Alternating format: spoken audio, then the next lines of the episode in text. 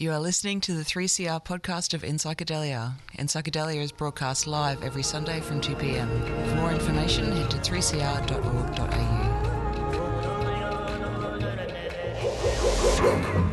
Psychedelia. This is in Psychedelia on 3CR this afternoon. Uh, another icy blast as well for our spring. Um, and gosh, I felt that yesterday. I'll talk about that in a tick. Thank you to Freedom of Species. Back next week from 1 pm.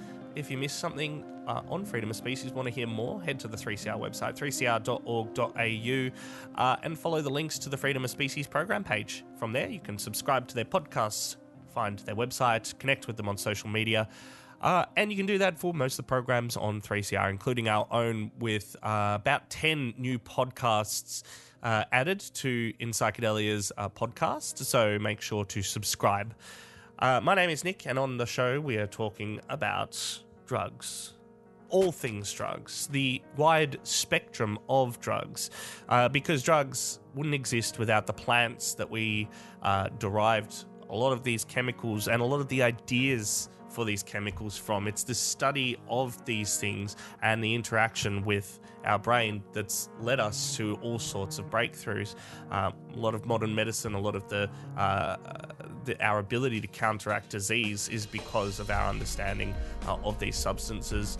But I know that a lot of you will probably understand that word drugs uh, in a different context because uh, usually the way that we hear drugs talked about in society today is um, when referring to uh, about a list of 250 substan- substances that um, are pretty much scheduled in most parts of the Western world in a similar kind of way. Uh, in Victoria, um, about half half of those substances are steroids, so we're not normally talking about those ones. In fact, most of the drugs that are scheduled, we're not normally sort of talking about, though we sort of are. Um, I'm talking about in the, the public conversation here because that word drugs gets used um, often with a sort of derogatory overtone. It's uh, it's intended to refer to uh, illegal drugs or illicit drugs, drugs that are bad. And we're kind of exploring that idea of what makes them bad, where that idea came from, and what proliferates that idea today. But first, uh, last Wednesday was Yarra Drug and Health Forum's first evening community information session held at the Neighbourhood Justice Centre in Collingwood. Uh, collaborative conversational opportunity for people from a number of different groups to come together, speak, and connect, and that's just what happened. Um, it was a good collection of people just there in the uh, foyer of the Neighbourhood Justice Centre. I highly recommend you go there and check it out as well. If you're living in the city of Yarra, um, they offer all the services of a court, but with a much more um, community connected feel about it, uh, m- much more engaged, or it feels much more engaged. You can go in there and, and a more friendly feel as well. Uh, check the Yarra Drug and Health Forum Facebook page or website, ydhf.org.au, for more information. There'll be a video um, with some short segments from the people that spoke there uh, later this week. Uh, also, later this week, City Health uh, harm reduction conference is happening Thursday and Friday in Melbourne. Uh, it's put on by the Progressive Public Health Alliance. Um, I mostly know about it. I mean, I track a lot of these things. If you go on the Psychedelia website um, and go to events, there is a calendar there um, where you'll, you'll, find a lot of the uh, conferences that are going on around Australia uh, and other days of action around drug policy or other uh, interesting events that you might be interested in. So they're all on there. Um, I will be speaking at this conference uh, on uh, on behalf of Harm Reduction Victoria, talking about um, synthetic cannabinoids, but also just the the, the sort of um, Pandora's box of novel uh, psychoactive substances. At least the one that I've seen. My understanding is that there are people that have lived through these things before, um, lived through these cycles of how drug policy unfolds and ends up being the behemoth that it is. Um, but I was really curious to watch it happen specifically um, with the government trying to control synthetic cannabinoid type substances and a range of other substances, and just uh, note how reflective Parliament is on these issues, how little uh, they even ask simple questions about these issues and how easily easily they will implement policy and implement law that has absolutely no um, uh, no proof, no evidence. They won't actually ask, "Hey, this thing that we're doing now,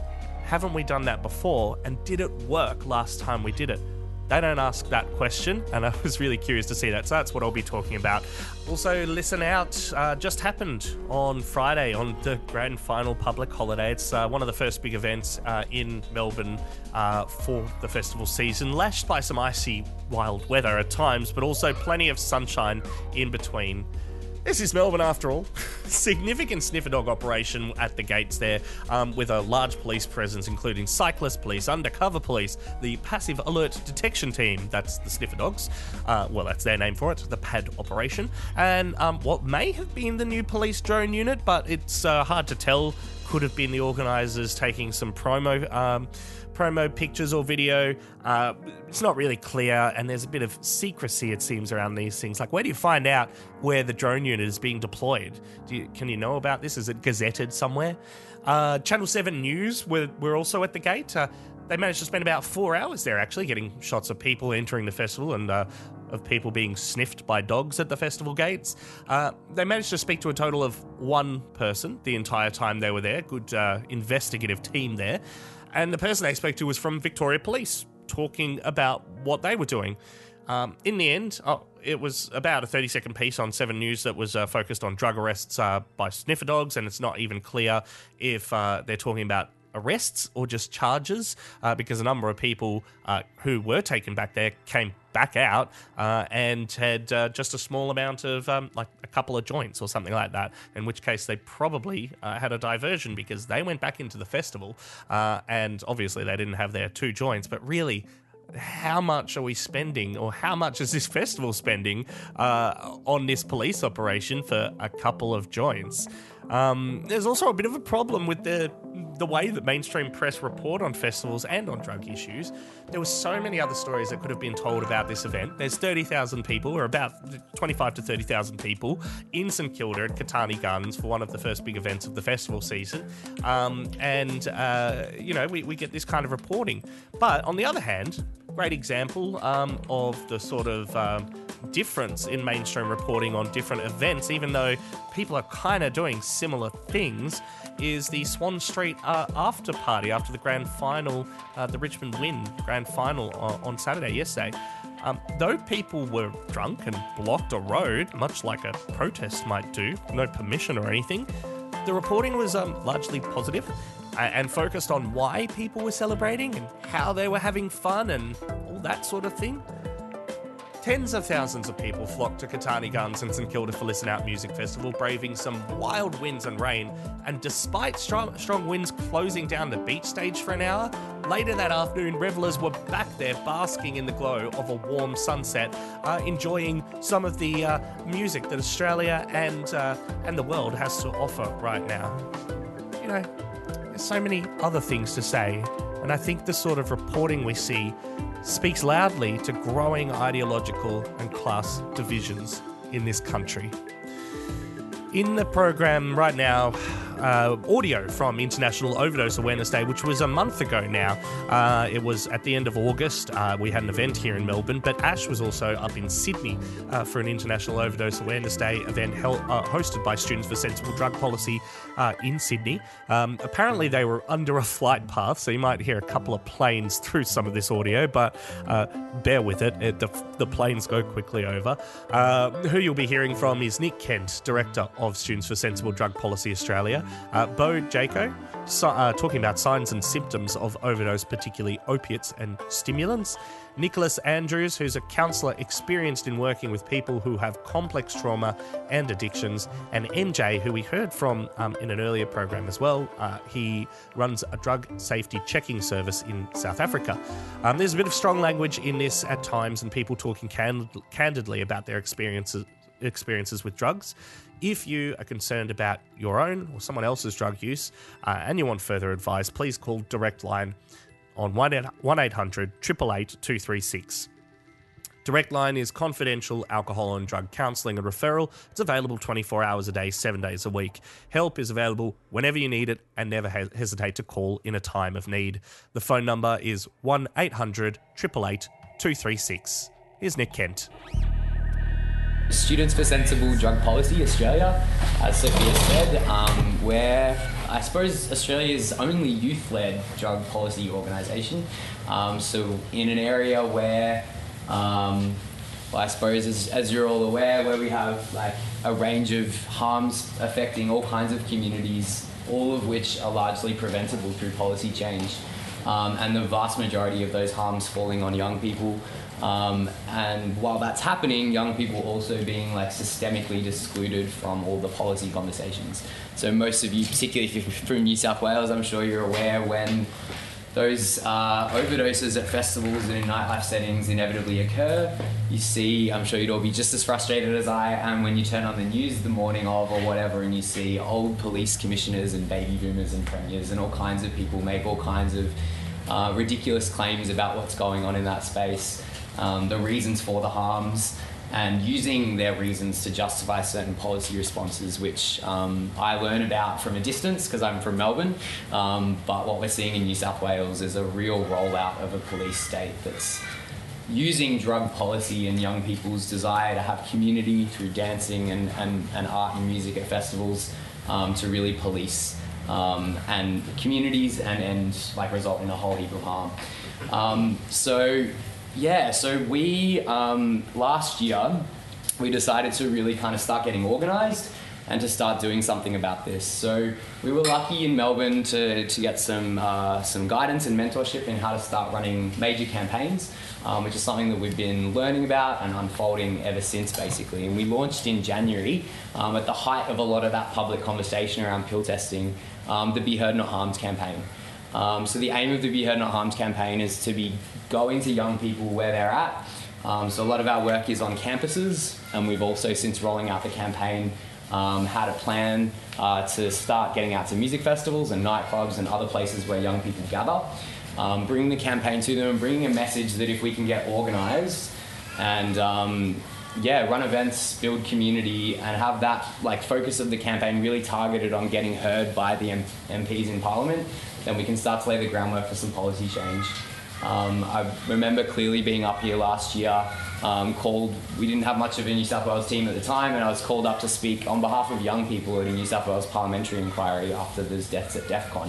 And I was just like completely kind of flabbergasted at the fact that there were no young people included in that conversation, and there weren't really any organised voices um, to be centred and to offer the truth that we all know around what's happening at these events and why the harm's happening.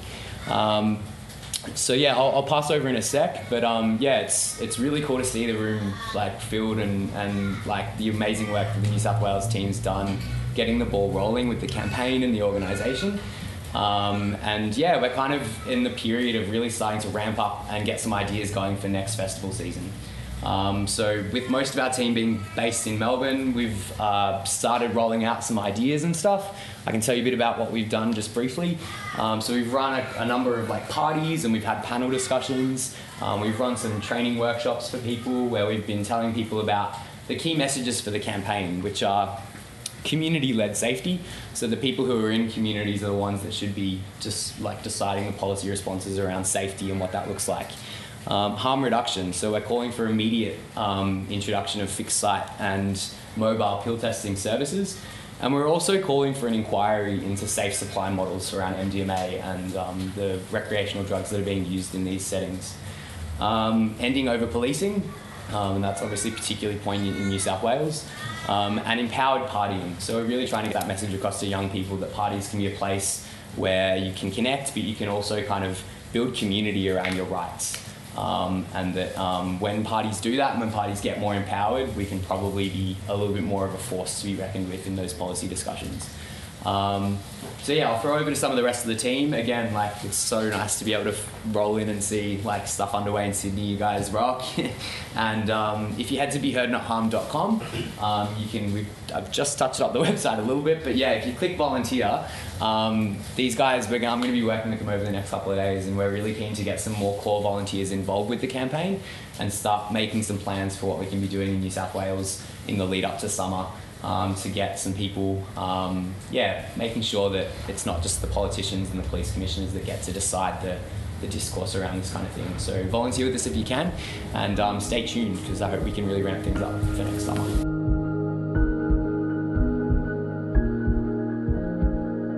Basically, I want to talk about overdose today and signs to be able to identify overdose specifically for opiates, um, opioids. I'm not sure which way to say it. Anyway, um, and uh, uh, amphetamine type stimulants, um, and also depressants. Um, but yeah, we'll get to that. Um, so it's really it's really important to know this kind of stuff because it's important that we kind of become a self-regulating community because we don't really have the trust it seems of institutions people really see us as see kind of drug taking communities as um, as just a bunch of rabble or maybe disorganized or not really connected. And if we can show that we're actually self-regulating it does a lot for us in being able to actually enact policy change and, and get the respect that we that we really should have actually. Because things have become quite developed. You know we have things like DanceWize now which are actually government funded. Um, not many people even know that and tell them that and they're like wow there's actually government money going into you know, proactive harm reduction in our communities and so times are actually changing and it's um, important that we actually have events like this where we're discussing signs of overdose and you know spreading information that can actually help people, help ourselves, help our communities. Um, so yeah, um, You all got your papers. yeah. so basically, we'll start with opioids. So I actually went to Kirkton Road Centre, so that's in King's Cross. So they're people that do outreach with more vulnerable communities, injecting drug users. Um, and they were doing a naloxone training, so it was for International Overdose Awareness Day, but they did on the 26th. So International Overdose Awareness Day is normally on the 31st of August every year, run by the Penington Institute. Um, but yeah, so went there and they were actually distributing naloxone kits. So I can't legally tell you exactly how to, you know, inject and administer naloxone, even though just because there's some legalities around that. But I can tell you some of the stuff they did tell me about the signs of an opiate overdose and what to actually do. And if you if you were to hypothetically administer naloxone, some things to keep in mind. So the first thing that you would do is check for danger. Check if there's um, any needles, any any sort of you know that you're in a the, the person who think has overdosed is in a safe space. Um, just pretty much securing the environment, making sure that the environment is secure. Um, so then also what you would do next after that, so I guess step two after checking for danger, would be to um, actually determine is this actually an overdose situation? Is, is there paraphernalia around? Um, it- and this is assuming that you come across a person who's uh, maybe unconscious or in a lower state of consciousness, kind of drowsy or something, something like that, something that you would expect from something related to opioids. It's- It's good. I'll just chip in and say Yeah. it's good to check what he said, the paraphernalia around the person, just for evidence of what substance they could have taken. Totally. So maybe you'll see crushed pills, which will give an indication it might not be um, heroin. Maybe you'll see a spoon. Um, uh, th- there's all kinds of indications. I'd like to add as well that when we think of um, opiate overdose, a lot of people seem to think that it's, it's purely heroin only. Now, 80% of the overdoses in Australia, this is a report that just came out from the Penington Institute, actually happen because of prescription medications of the opiate types and uh, other depressants like benzos, for example, especially when the person mixes it with alcohol. So that's called polypharmacy. So a lot of the time, the majority of uh, overdoses and harms caused by what you'd consider an opiate would actually be something that they've gotten from their GP. So it's good to look around to see if they if, if there's packaging around and um, not just assume that they've, Totally. it's just heroin, for example. So Totally. yeah. Totally. Um, and yeah, so to totally agree. Um, so you would check and see if maybe this is potentially what you you know you would do triage and see if it's kind of if you think it's an overdose um, relating to opioids. And other ways you can tell. So signs that the person will have. So they'll be unrousable or they'll be in like kind of a low state of consciousness. They might be drifting in and out of consciousness. Um, you can check their pupils. They'll have very constricted pupils, highly constricted pupils. They might have um, blue lips, pale, cold skin, so that's because of res- respiratory depression, less circulation, the nervous system is um, quite depressed because of the drugs. Um, and then also other ways you could check if they're rou- so ways to check if they're rousable, which is just standard first aid, is you could like squeeze them on the shoulder. Like a Um, tight squeeze. yeah, like tight as tight squeeze. as you can. I mean, yeah, you can in, inflict a little bit of pain because you know, just you'd rather that than not not check at all. You know. Um, so do that if they're responding to your name. Sternum rub. Sternum rub. Finger. Yeah, so you just like rub them in the sternum as hard as you can. Um, and also, there's a little trick which I I learned from DanceWize is that, that this part of the finger here, if you press it really hard with your fingernail, it really fucking hurts. So that's a good way to check as well. Totally, totally. Um, and so if they're not responding, then the, the biggest thing that you, you must stress, and they'll tell they'll tell you this if you go to any sort of first aid courses, and it's a huge thing in doc, doctors ABCD that most people forget to do, is send for help. They literally stress when you do the when you do the CPR if you're doing first aid courses, they will always make a huge point of you sending for help, calling triple zero, which is sending for help. So a lot of people actually forget to do that, especially when they're flustered and under pressure. That you know, you get to a point where your expertise has ended, which you, you probably don't have much expertise compared to a health professional. You wouldn't, um, but you haven't even sent for those people who are actually instrumental in the next steps of care. So. Step, sending for help is really important. So that would be step number three. Um, so this is assuming that the person is unconscious. You're pretty sure it's an opiate overdose. You want to also now uh, check their airways. So this is step four: checking their airways and doing rescue breathing if you know how to do that rescue breathing. So There might be also um, unusual snoring and gurgling. So it doesn't have to be a complete silence from the person. They could be making, um, yeah, just gurgling sounds as well. totally, So- actually, that's another yeah, Yeah. really telltale sign Yeah. specifically of opioids.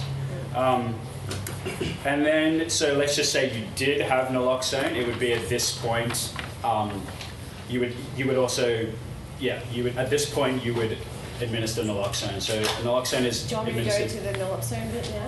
Yeah, sure, sure. Yeah. Uh, yeah, if you want to, yeah, Yeah, yeah. I think you just you got close more experience those, with this. Probably. Um, can I get hands up of who knows what naloxone slash Narcan is? Okay, awesome. So most people. Um, so it's it's an opiate antagonist. So it helps reverse a opiate overdose. Again, you can use it with any opiates, um, pharmaceuticals included. So, people who use illicit opioids have a mortality rate of 10 to 20 times greater than non opioid users in the community. Pharmaceutical opiates um, pose a considerable overdose risk, as I was saying before, especially in conjunction with benzos, alcohol, and other drugs. Uh, the National Drug Strategy 2017 to 2026 identifies increasing access to naloxone as an evidence based strategy for preventing and responding to opiate overdoses. So, um, what that looks like basically is making it more accessible for the general population. Um, the World Health Organization recommends that people likely to witness an opiate overdose. I, I say it's something that everybody should have. It's like having an EpiPen. Maybe I'm a bit, you know, I freak out a lot and I think about these things a lot, but I think having an EpiPen and naloxone um, with a first aid kit, especially if you go into a party scene, especially in your house, is super important. They, So give look, it, they give it away for, for free if you go to you know places like Kirkton Road Centre. So it's really Yeah. it's sold quite cheaply at pharmacies as well. Um, yeah. So it's a short-acting opiate antagonist registered in Australia for the reversal of overdose. It is available in several formulations, so injected, IV, intramuscular, and subcutaneous. Um, and intranasal spray mainly in Australia. You'll find it um, mainly as a intramuscular um, needle that you attach to the, the vial. Um, so it's a, it's actually quite a safe uh, medication. It's got very few precautions. If you don't know that the person is for sure is having an opiate overdose, it's okay to use it. So they could be overdosing or have had too much of something else. It's fine. It's totally safe. Just use it. Um, it is a Schedule Three medication. So what that means uh, that it enables people to get it from over the counter. You can go to the pharmacy. I don't think every single pharmacy has it, so it's a good idea to do a Google search. If you want to come up to me later, you can ask me, I know, like two or three different ones around the inner west and the city. Um, so they are subsidised actually on the pharmaceutical benefit scheme if prescribed by a medical practitioner or a nurse. Um, it won't be if you if you go to the pharmacy without a prescription. However, like Bo said before, you can get it for free, and I'll let you know where you can do that. Um, so, barriers to making um, take-home naloxone accessible are over-the-counter costs um, for highly disadvantaged groups. So this is why I mentioned that not everybody can, you know, afford to um, buy it. Not, not everybody can, afford to, to buy the things that we buy on a daily basis that we don't even think about. So there are places where you can go, get your 15 minute training. You go through um, a, a very brief form with a health professional. You get everything to- ticked off. Make sure you know the signs of, um, of overdose and, and basics of first aid, and then they will give you the free naloxone. Um, some people may be reluctant to ask a doctor or pharmacist about naloxone due to uh, stigma, which is something that we're really trying to crush in our community. Stigma is deadly. So, obviously, you guys would have grown up with people saying all sorts of nasty words about people that use drugs, um, saying all sorts of nasty things, putting them in a category and thinking, oh, this person takes drugs, therefore they're this, therefore they're that, they must look like this. That's totally, um, uh, it's, it's a total myth. People of all kinds of people use drugs, so there's just there's just no way um, that you can really stigmatize that it, that it makes sense to stigmatize people because you'd be speaking about the majority of the population, to be honest. Um, Yes, so where to get free naloxone training? So I've got these coming around. Um, it's got a few details of where you can go and do that.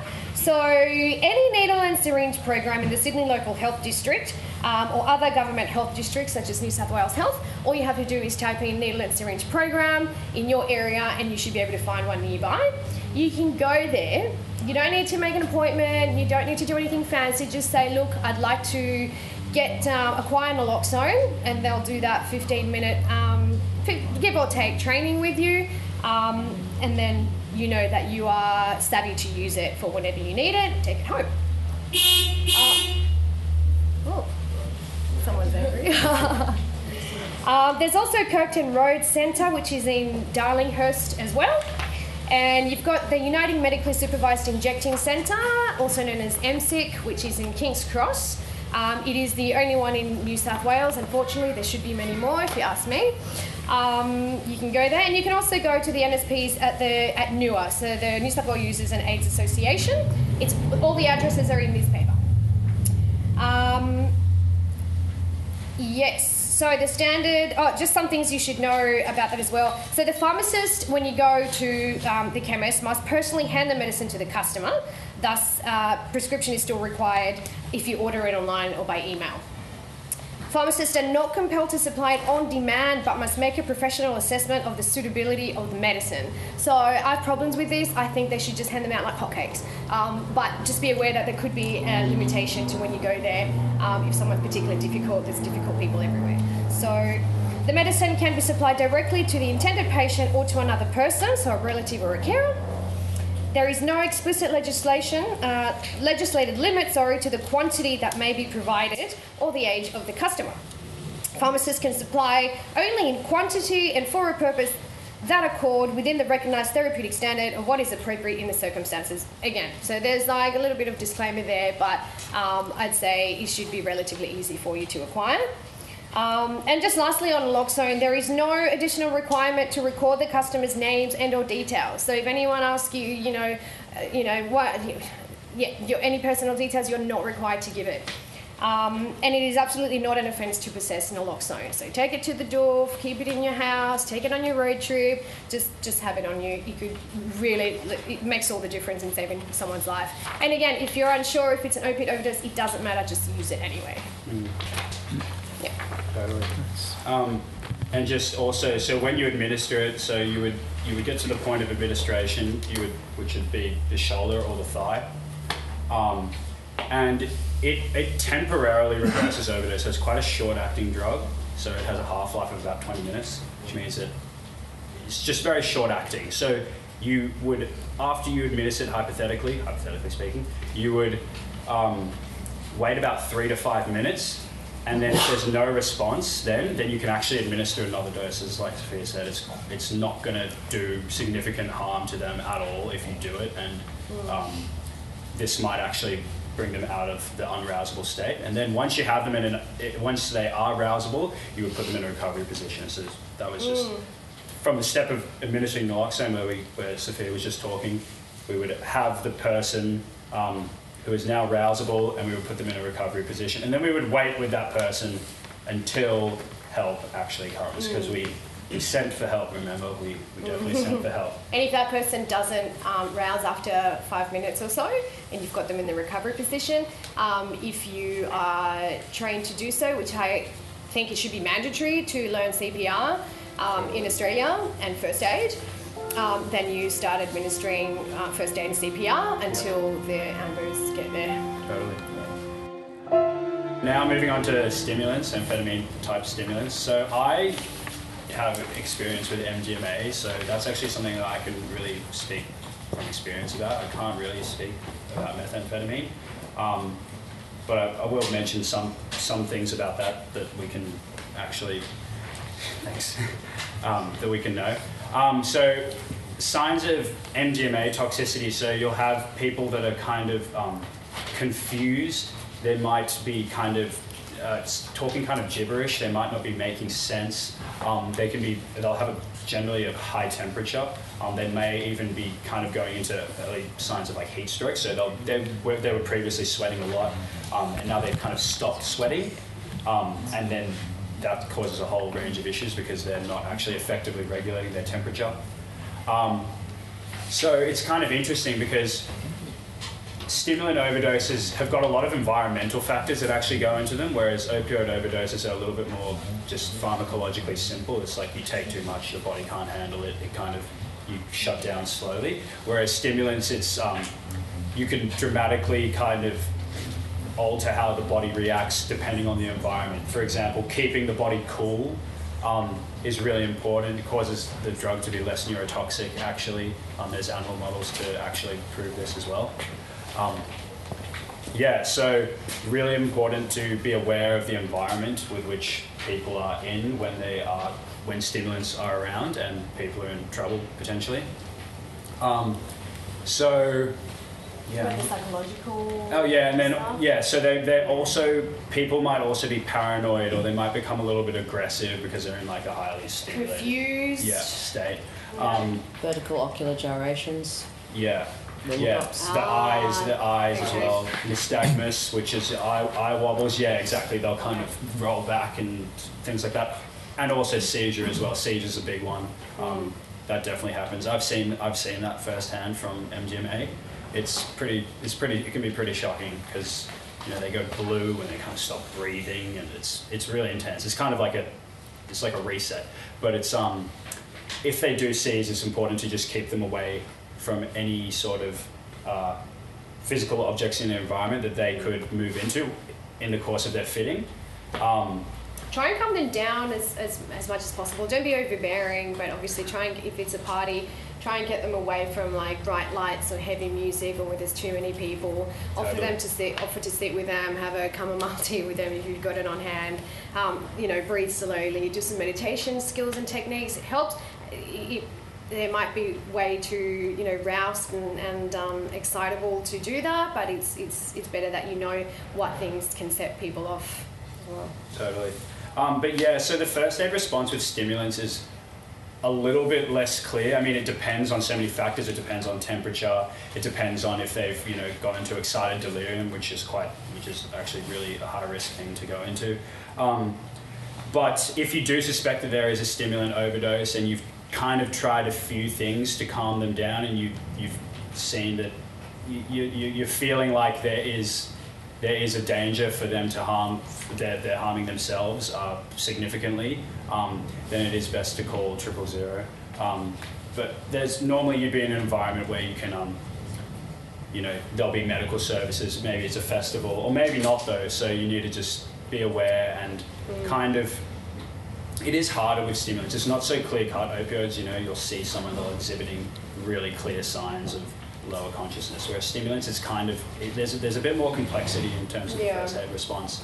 Um, And Yeah. people are, less likely to seek for help for people who are overdosing with stimulants as well because they are awake. They're not um, non-responsive. Mm. Yeah. So, which which potentially a lot more dangerous because you're not seeking for that help that you need. So if ever in doubt, um, yeah, just call for help straight away. And also, yeah, I just wanted to ask, like, what is the prevalence of like MDMA overdoses here in Australia versus like hyponatremia or hypothermia? Uh, okay, well, they don't. uh, Funnily enough, I don't actually think they. they that's the annoying thing. I, actually, I'm actually, I'm actually Yeah. really glad you asked that question because the way that it's kind of reported here, they don't really report on those kind of nuances. They just kind Ah. of say when when say there's an overdose or there's a, a uh-huh. drug-related death at a festival, Yeah. they kind of just insinuate that it's because of drugs. Yeah. They don't say, oh, you know, it's hyponatremia because maybe if it's if it's a girl, there is actually a risk if you're if you're menstruating that you have higher risk of hyponatremia when you take MDMA because the way that your body regulates fluid and salt is altered when you take MDMA. Sometimes you'll find it difficult to like urinate and stuff. It's because your body's like retaining fluid, and that can also lead to problems because if you overhydrate, then you can get uh, cerebral edema, which is actually swelling of the brain, and that Mm. It's- is yeah. very dangerous and can be fatal. So it's hard to tell. It's so ambiguous whether it's a like legit overdose because the pill was really pure and they Yeah. took too many. Yeah. It's hard to say if it's uh, there was an adulterant and a toxin in there, and that's what actually um, made the harms or the or the or the death happen. Um, it's hard to say if the person just didn't have that harm reduction information, where they should have been told, look, you should be having more water, or you shouldn't be drinking that much water. You should be going into the shade. You shouldn't be dancing so much. Don't mix it with this. So basically, what DanceWize does at. So one, of, I think, one of the main reasons why people do overdose and oh, it's, it's such a shit word for for that because there's so many nuances and complexities. So and the media will make you believe that it's because they overdosed because they took the MDMA. No, there's so many different reasons why, which is the ones that I've, I've mentioned before. So always always question, um, you know, what actually happened. Until you get the toxicology report, you Yeah. can only tell, and they don't really tend to release that. Just yeah, for the record, in the Australian context, the media don't tend to go into mm. sort of levels of complexity and nuance that should be required when you actually report on this stuff, because mm. otherwise you just aren't going to get to the right solutions for the problem, you know. Mm. Um, but yeah. So Okay, it's, cool, it's hard, I can't thanks. really Yeah. answer that question really because the media kind of sucks. It's not just the media, it's a problem with data and analysis and collection across the health sector overall. Like Yeah. I can, I, I'm less familiar with New South Wales, but in Victoria, the way it's recorded by paramedics mm. and emergency departments is different. So it's actually, there's like a, there's a big data problem in understanding it more broadly, not mm. just the way the mm. media reports it. Totally, yeah. It's hard to know the nuances because stimulants have these nuances. You know, it's different. MDMA Yeah. has complications that aren't related to the pure pharmacological toxicity of, you know, MDMA of the substance. It can be, you know, your environment can be all the difference between someone in trouble and someone who's just having a good time. Yeah. So it's important to, to know that, to remember that. Um, and that's why actually the harm minimization practices and just having water available, keeping your body cool, um, is actually the best way. You know, prevention is actually is better. Better than treatment. Yeah, totally. And it, it's yeah. I mean, in all in all senses. Name is Nick Andrew. I am a counsellor with a private practice in Dee Why, but before I um, had my private practice, I worked at a psychiatric hospital or a rehab hospital that sort of treats trauma and addiction and mood disorders, depression, anxiety, eating disorders. So obviously, I'm going to talk to you guys about some really light stuff today. so, uh, that being the case, can I see a show of hands in the room who has personally been impacted by or knows someone who has overdosed? Okay, obviously sample bias because of the crowd, but that's a significant number. So. Uh, I just want to say how incredibly privileged I am to be talking to you guys today. Thank you. Earlier this year, I well, okay, before earlier this year, when I was at the hospital, uh, every morning we get in, and I, I'm not going to violate any confidentiality or anything like that for the sake of my clients and their family. Can you guys all hear me okay?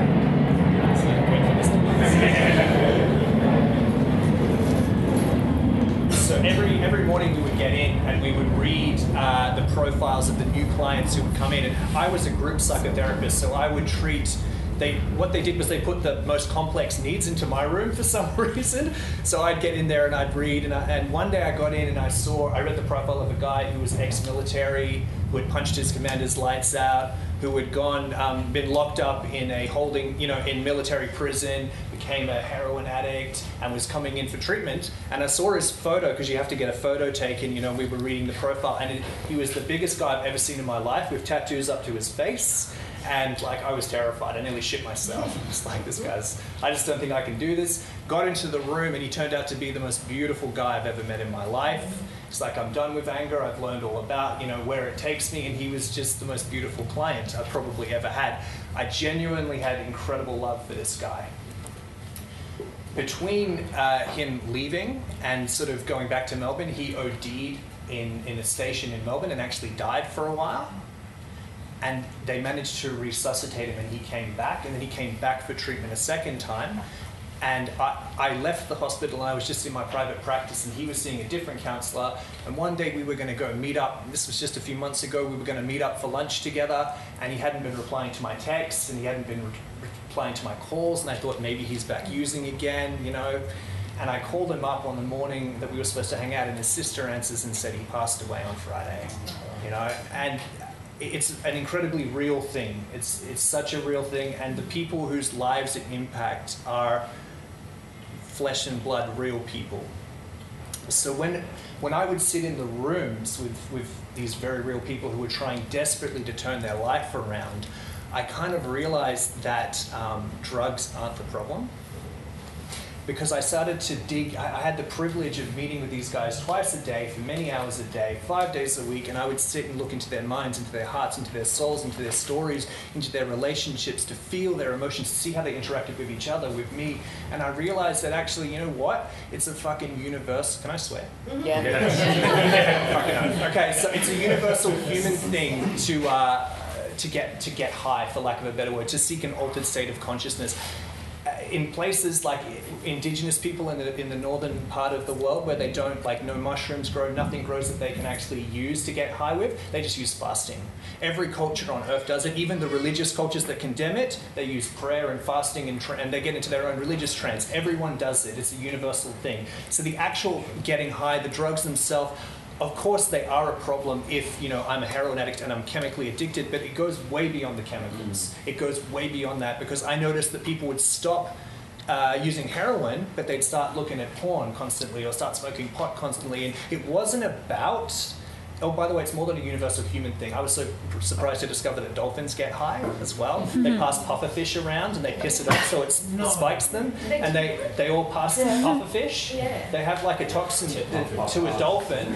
Actually, it's puff puff pass. Yeah, they pass the pufferfish and they all get high. That squirrels squirrels will frequently knock themselves out so that they can there are there have been biologists who have documented um, reindeer in Scandinavia eating psilocybin, and you guys know about ayahuasca. The DMT is the active component in that. Well, shamans somehow discovered that if you boil two different types of things, that because we have something in our body that kind of uh, inhibits the DMT, if you boil another plant with it for like 14 hours, God knows how the fuck they discovered that, you can actually get high. But jaguars don't have that thing, the same thing, the inhibitor in their stomach, so they can just eat the plant and get high. So jaguars get trip on DMT. So it's not just a universal human thing, it's a universal thing. It's just a thing that, that just happens. So it's not just about the drugs is what I'm trying to say. You guys are getting that, right? I've been. I'll, I'll get off the soapbox now. It, it's it's about more than that. The point is, if I am perpetually using an altered state of consciousness to escape my conscious reality, it's when I sacrifice on the altar, right? Of, of that substance or the porn or the gambling or the compulsively cheating on my wife or whatever it is, my mental health, my emotional health, my physical, my sexual health, and that of my family and my loved ones, that's when it becomes a problem. Does that make sense? Mm-hmm. Yeah. And what I noticed was that those people, you know, we can call them addicts, but it's a disparaging term, people who are highly addicted, right? Those people, actually, what's going on is there's a compulsive need to escape for one reason and one reason only. It's not that you have a broken brain. It's not that you know you're the. That's just you. You're just a piece of shit. You're just a bad person. It's because there's something wrong emotionally. There's, you're in so much pain that you want to obliterate your consciousness. That actually feeling, being in your body and feeling the reality of here and now is too painful to bear. It's intolerable, so I'm going to find another way to tolerate my existence. I'm going to drink the first chance that I get. I'm going to hide it from my wife. I'm going to hide it from my family. I'm going to do it until I die because living is too painful. Does that make sense? And that's, and we can be even more reductive and say that's just because there's something emotionally wrong with those people. And that's the problem with our society. I don't want to be one of these guys who just sort of talks about the problems. There are solutions. I want to get to them at the end, okay? But I feel like we're too atomistic. We sort of look at every person as an island and an individual, but actually, I think we're more like individuals.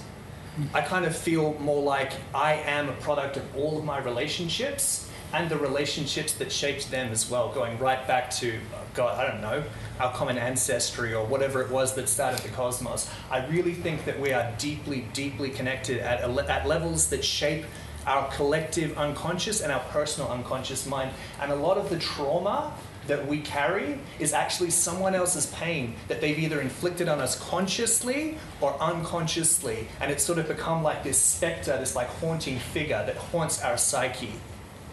And that is what is at the root of, of desperately trying. That's at, what's at the root of all this overdose. If people weren't in so much, I mean, obviously there are t- mistakes when people make mistakes and they go, you know, like top, they quit for a while and they go back to the same level. Their body hasn't built up the tolerance. There are things that like that that happen. But I'm talking about serious addictions that no matter what, I'm not going to stop, even if it kills me and the people I love. At the root of that is serious pain, and I guarantee you, it's in their personal uh, life history and it's in their family history and it's in their cultural history and it's all there.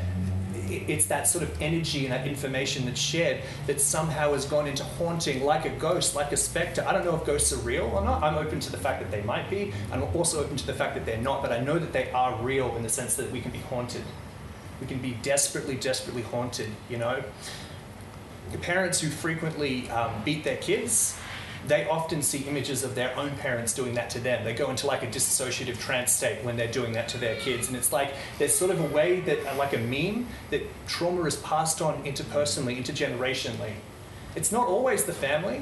You know, I'm not saying it's always the parents' fault. Sometimes the parents are amazing, they're beautiful. And then I go to a school and I meet a priest who takes me under, under his wing and he tells me all about God and then he starts touching me. And then he starts doing stuff to me. And, and, and I have to live in two worlds. I have to live in the world where God is good and beautiful and I'm being molested or I'm being bullied or just a thousand different things. But at the root of that, that causes serious, significant damage. And it's not something that it's not something that we can just social policy away. And I believe in social policies, by the way. Has anyone here read Johann Hari's book, Chasing the Scream? Mm-hmm. Yeah? Where, where they look at, the, at treating addiction, or they look at the incredible monumental cost and toll of the war on drugs in human lives, how it's destroyed Mexico and Latin America and, and parts of Asia, how like we brutalize an already brutalized population, how in countries in Europe where they've actually taken addiction as a medical problem, like Portugal and Switzerland, and they've decided to treat it medically rather than like with punishment, that heroin and all kinds of addiction go right down, and that people actually rehabilitate. So I totally believe in the social aspect of it, in the political aspect of it, but I also think it starts here. It starts in our capacity to start to love each other and to sort of bear one another's pain. It actually starts to be able to face our own shadow and our own pain, because that's kind of what's driving it. And when I'm not in touch with my own shadow, my partner's right there, she'll tell you I'm a pain in the ass. Like, I'm just a dick, you know? She's laughing, she gets it. But, but, but the, there's only one way you can really do that, and that's in relationship with someone who's willing to do that with us. And so, if we live our whole life without anyone really seeing us, without anyone really being willing to see us, know us, sit with us, then of course we're going to seek to escape from this reality no matter what it costs us and those around us. Of course, it's a no brainer. It's just what we do. And I grew up in Holland. So I was telling my beautiful new Dutch friend over there. I grew up in Holland. I smoked copious amounts of pot and took insane amounts of shrooms until one day I couldn't anymore because my mind just it just stopped working for me and I decided getting paranoid and it fucked me up. It fucked me up so bad that I've spent the rest of my, the second half of my life trying to figure out what happened and how to undo it. And it led me here. So I guess all that I'm saying is, guys, I know I'm ranting and rambling, but all that I'm saying is that I really believe that to look into at what's actually driving addiction, we need to look at society, we need to look at culture, and then we need to look at ourselves and our relationships. I'm not suggesting, by the way, this is so nuanced as well. It's so hard for me to say all this because if you have any questions or upset or offended or whatever, come and talk to me. I'm not saying that if we have someone in our life who's in active addiction, that we just let them abuse us or that we just let them. I'm not saying that at all. We definitely need to, someone, we, we can't make someone get better, right? We have to wait for the person to choose to seek treatment. That's, but I am saying that if we look in our lives and we look in our story, there, that there's always a reason for people's behavior. People aren't just bad people, we're just people. And I'm done. Thank you guys.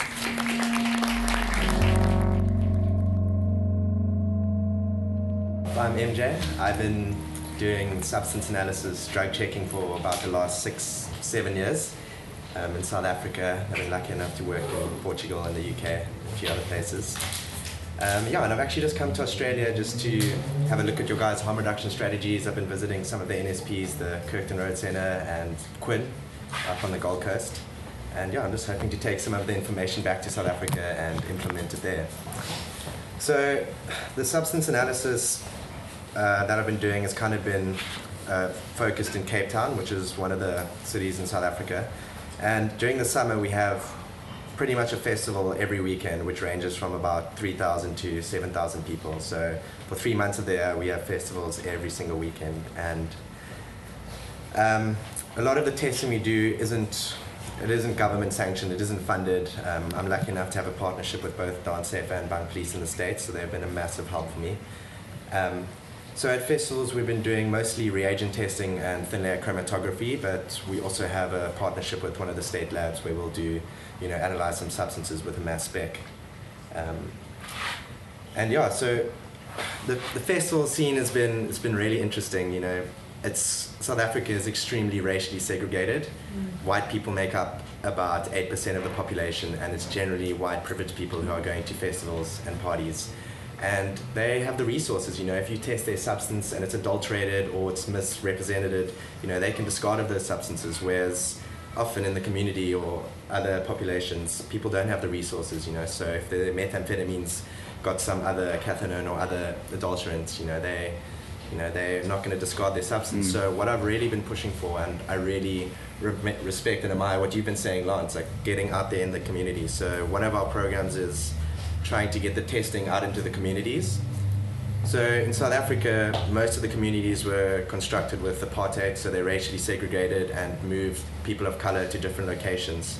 And pretty much for 50 years, they were treated as less than human. So that's been one of the biggest focuses of our testing out in the community. So we'll in, in combination with the NSPs, I'll go out and we'll just chat to people about substances and do some reagent te- testing and just empowering people in the communities just to, you know, treat them as human beings and establish that connection because that's, it's such an important thing back home. You know, these people have been treated as absolute shit for however many years. So just to have a conversation and establish that connection with people is pretty much, you know, what it's about. Reagents are limited.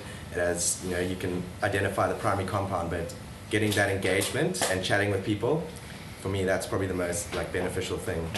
So yeah, I've been moving away from the festival setting. That's still going on, but you know, I feel there's so much work to be doing in the communities, and yeah, you know, without the government's help, you know, as Lon said, we're doing it. You know, there's a problem there. We want to solve that problem, and um, so that's been one of the one of the programs we're looking at. Another thing we're doing with the NSP is we're rolling out uh, fentanyl testing in the community. So we're providing fentanyl test strips to people out in the communities. We're giving them training, and yeah, drug users love talking about drugs, so that's the best thing. you, know, you can sit there and chat all day.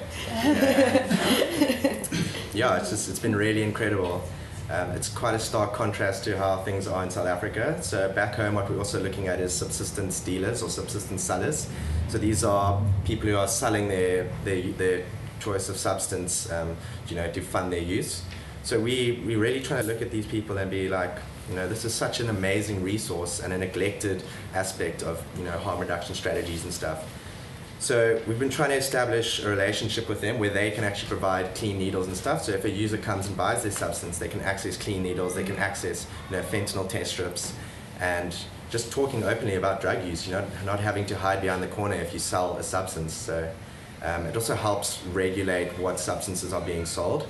So in South Africa and Cape Town, we're really lucky because the community is really small. So we have frequent contact with people who are bringing large amounts of LSD methamphetamine, pills, everything. It's just this, it's a really like synergistic relationship where we both benefit from it, benefit from it. So, you know, people who sell substances can come to us, they can have their substances analyzed, they can, you know, they can be proud of what they're selling and hopefully that it doesn't be, cause any harm.